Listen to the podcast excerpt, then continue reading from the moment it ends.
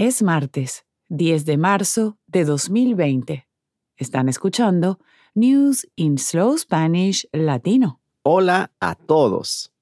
Comenzaremos el programa hablando de la marcha de más de 150.000 estudiantes en Puebla pidiendo mayor seguridad y de una lista de 1.200 simpatizantes nazis que vivieron en Argentina y tenían cuentas en bancos suizos.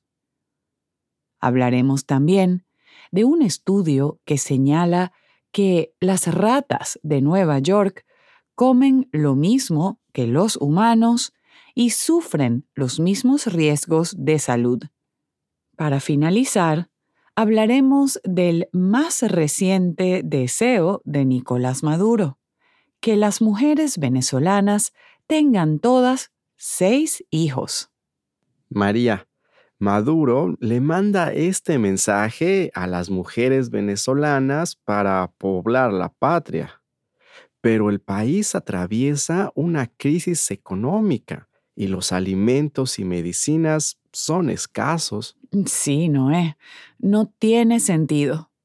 Es por eso que este comentario ha recibido muchas críticas de parte de la oposición. En unos instantes hablaremos de esta noticia en más detalle. Para la segunda parte del programa, les tenemos nuestra sección Trending in Latin America. Hoy hablaremos del término Latinx, que cada vez se hace más popular entre latinos. Cerraremos el programa con un resumen del Festival de Viña del Mar y la crisis social y política que atraviesa Chile. Gracias, María. ¿Estás lista para empezar? Sí, Noé, que se abra el telón.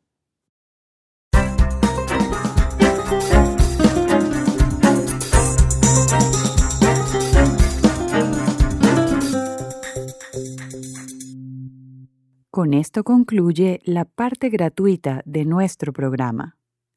Para obtener el archivo de audio completo de nuestro programa de hoy o para descargar la aplicación para iPhone o Android, visita newsinslowspanish.com. This concludes the free portion of our program.